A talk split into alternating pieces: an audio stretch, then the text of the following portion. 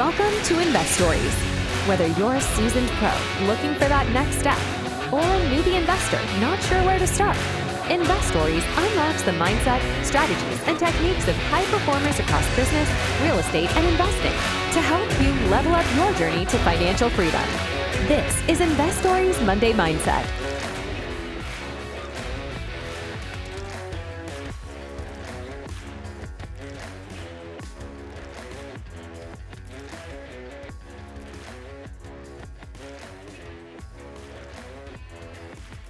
Welcome to the Investories podcast with me, your host, John Hooper, and I've got a really cool episode for you today. It's with uh, Bill Flynn. Uh, Bill is a business, I don't want to say guru, he, he, he coaches business. He's set up a bunch of startups and he's uh, got a, a, massive wealth of experience in uh, in building startups and building companies. Uh, he's got over 30 years experience. He's worked for over hundreds, 100 companies, including 20 plus startups. Uh, he's he's an eight-time startup VP himself uh, and a two-time CMO and uh, he's got 10 years experience as a business advisor and as a coach. Uh, he's on the board of advisors for, for different initiatives and different companies. And his expertise is in really in in scaling businesses uh, working to uh, to to weed out dysfunction and how to kind of grow and organically grow and grow uh, in, a, in a positive way. He's also the author of Further Faster, which is a, a, fantastic book, well worth a read. And interestingly, he's also pitched to Steve Jobs as well. So again, the, the track record is there, right? And the cool thing about um, about Bill is he's very down to earth. He's very straightforward. He's very to the point. Um, and you might be uh, wondering now, which is uh, how does this fit with real estate? How does this connect? And that's what Bill's here to talk about. It's all about growth and how you organically grow your your business, your organization, even if it's a business of one, how you develop that sustainable growth. So please do check it out. Please do stick around. I know it's not typical kind of real estate, but this is the kind of stuff we want to bring you. If you like it, uh, and you're watching on YouTube, can you like and subscribe? If you like it and you're listening on wherever you get your podcasts, Apple Podcasts or Podbean or wherever that is, Spotify, can you just give us a, a five star review? Um, it really does help and um, we really appreciate it. And uh, reach out to us on uh, Instagram. You can find us on Investories Pod. Uh, or email us at uh, investoriespodcast at gmail.com and come say hi. Uh, anyway, without further ado, here's Bill. Welcome to Investories, Bill Flynn. Hey, John, Bill. how are you? Good. Doing how great. are you? Doing great. So, you're you're kind of a, you're kind of an experiment for us on Investories, which is our uh, our newfound um, our, our newfound mission, which is um, we, we like to add value. We like to have conversations that add value to to kind of people. Now, for for those listening, Bill is uh, Bill's Bill's company is is some. Uh, let me restart that. Bill's company helps leaders and their teams take the guesswork out of uh, growth and focuses on strategic execution, uh, teaming, and um, and cash. Right, Bill? Is that a fair description That of what you guys do? descrip- description. Yep.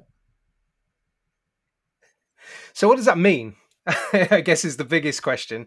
So, uh, the, let me frame that question a little bit, which is for years I struggled to get out of my box. I was sat in a corporate job. I wasn't ever really a big dreamer. I was kind of a do do your performance review and forget about it for the next year and not really think about what am I doing and how am I building kind of growth personally, but also what do I want to do in, in terms of my forever kind of legacy. Uh, So I'm fascinated by this conversation about the kind of growth and, and growth mindset and kind of breaking through that. What what does that look like? How do you help people? Yeah. So um, I have found. So I, I've been really interested in business and business success and failure for about thirty years, and I've really focused a lot in the last seven or eight. Um, I actually wrote a book from the the work that I did called Further Faster, which goes into a little more depth about what we're going to talk about today. But what I found is that there's a big gap between what science knows and what business does.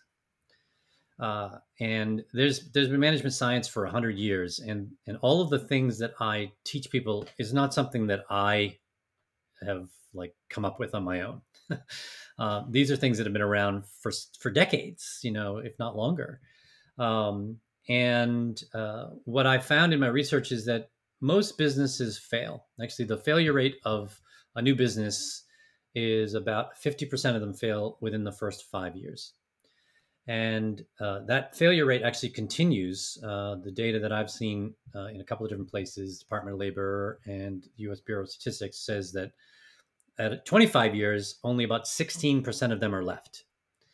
So it keeps going, and which which doesn't seem to make sense to me because you know if you're in business for a while, you'd probably get better at it, right? Because you've been doing it for a while, and and that's actually not what happens. Um, what we do, at least my theory is that what happens is a, a, we make a lot of mistakes, but they're little mistakes and they're not full mistakes, but they add up over time, and that slows everything down, right? We hire the wrong people. We um, uh, we don't keep up with competition. We um, try to go too broad too fast. You know, there's all these ways that things happen. Uh, we keep C players far too long. Um, and those things just add up, and which makes it harder and harder and harder for the leadership team to bring that business through. So what I do is I teach I teach what Drucker, Deming, Schein, McGregor, Bennis, you know, Porter, you know, these management science thinkers, Edmondson, have been talking about for a really long time, and I share it with them. I say, here's really doesn't guarantee that you'll be a success, but it increases your chances of success tremendously. And that's what I teach is this sort of framework uh, to do that with leaders. That's really cool. We, I would definitely want to dive into what that framework looks like. So one one of the things I wanted to ask you about though is, and this is something I struggle with, is so when you have that that, that you know looking out at kind of YouTube University or the ether of people starting businesses and um, growing to these huge exponential companies or not, right? Or growing to a moderate number. Right, right, right. I have complete like imposter syndrome because like why me? Why I don't I didn't go to Harvard. I didn't um, go through all these yeah. programs. What is that like? What's the what's the psyche? Or what's the kind of mindset or the breakthrough to kind of um, to fix that? Yeah, sure. that skew. Well, well, first I want to I want you to let you know don't feel bad because most startups are started at Stanford, MIT, and Harvard, at least in the United mm-hmm. States. And 90% of them fail. So don't feel so bad about that. Um, so even though they're super, you know, educated and whatever, um, they they really haven't figured it out as well. So what I found, uh, so I, I've really sort of found a difference is is that when when you what you want to learn are first principles of doing things not how other people do things, unless they're based on first principles. Most startups do not do it on first principles, they do it on conventional wisdom. And they do it, they're driven by typically their investors who honestly don't really care if you survive. Uh, they spread their money across many different places. They push them really hard to invest, etc. For several reasons. One is they want them to grow fast. They want them. They want to try to find the next Google or YouTube or whatever. And they want you to come back and ask for more money so they can own more and more of your company. So there's a misalignment in in investors right away with with the with the founder, and they don't really want you to be profitable, um, at least not initially. So um, so so there's a lot of stuff working against you as a founder. Um, what I would recommend is you t- is you listen to um, or read books from folks who talk about how it's been done successfully time and time again. So people have used the scientific method to do startups, right? Is is the scientific method is basically you come up with a hypothesis and you try to prove that your hypothesis is wrong. And if you can't, then you're onto something. Right? Gravity is still a theory, but no one's proven it wrong yet. So we seem to think it's a pretty good thing. So that's exactly what you want to do with a startup is you want to come up with a you know a hypothesis you want to have a target customer that you're going to go after and you're going to go ask them do you have this problem is it important to you have you spent time and resources on it um, and and how is that going um, but most founders don't do that they go in and say look how smart i am let me show you my thing that will make your life you know terrific would you like one and most of the time they'll say, "Oh, that's great. That's a great idea. I love that idea." But when they ask for money is when you get the real answer. And then they won't give you their money or their Mm-hmm. time. They'll just say, "Well, you know, we're kind of busy. We're on some other things. You know, you know, let us. You know, we'll call you back when we have time for that." And most that's how most founders work, and I've worked with lots of founders, and I can tell you that from experience and from research, that's how they work. Which is exactly the opposite thing you want to do. They're trying to prove that they're right instead of trying to prove that they're wrong. I love that. Yeah, I've I've heard the product thing before, which is if you offer someone a product and say, "Do you like this?" A lot of the responses will be, "Sure."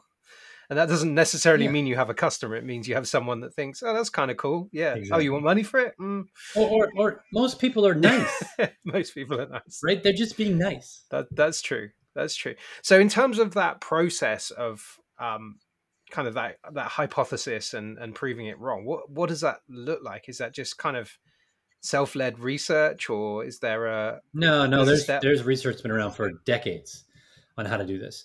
Uh, there are two schools of thought that I've come across. There may be others, but there are two ones that, that when I look at this, and I'm not really looking at startups very much. I'm more doing scale ups, but I've done 10 startups. And so uh, and many of them went badly. So I, I wanted, I was always trying to get better and better and better and improve at that. Um, so I found two things. There's one that's called customer discovery, which is mostly something that uh, Steve Blank, who is now a professor at um, UC Berkeley and teaches entrepreneurs. I, I think he still teaches. He writes books and stuff, but I don't. He writes like a professor, and and the books are boring and long and too much information. But I highly recommend that if you're going to get on YouTube, go and listen to him and talk about how to do this. He's great. Um, two of his disciples, one is Eric Ries, who many people know because Eric wrote a book about startups. Now I can't remember the name of it.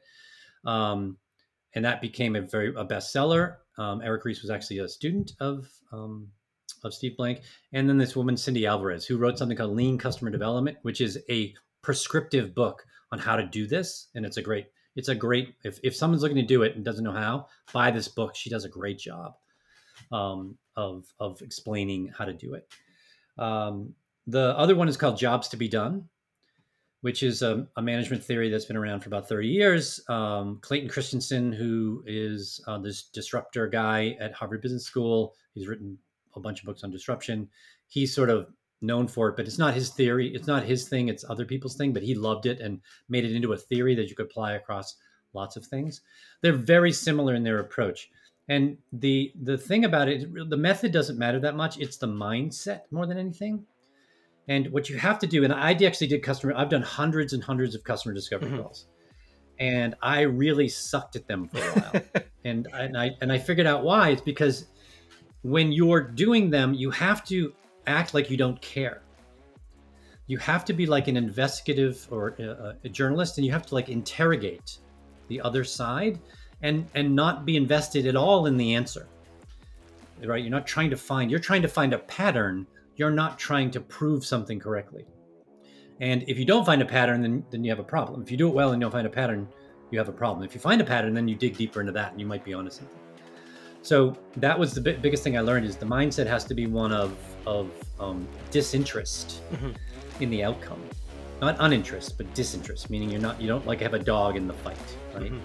And that's really hard to do when it's your thing, right? Uh, um, so so that's Thank you for listening to Investories. We'll be back tomorrow with Tuesday Techniques. Please consider sharing and writing a five star review. Check out the full show on Friday on YouTube and wherever you get your podcasts.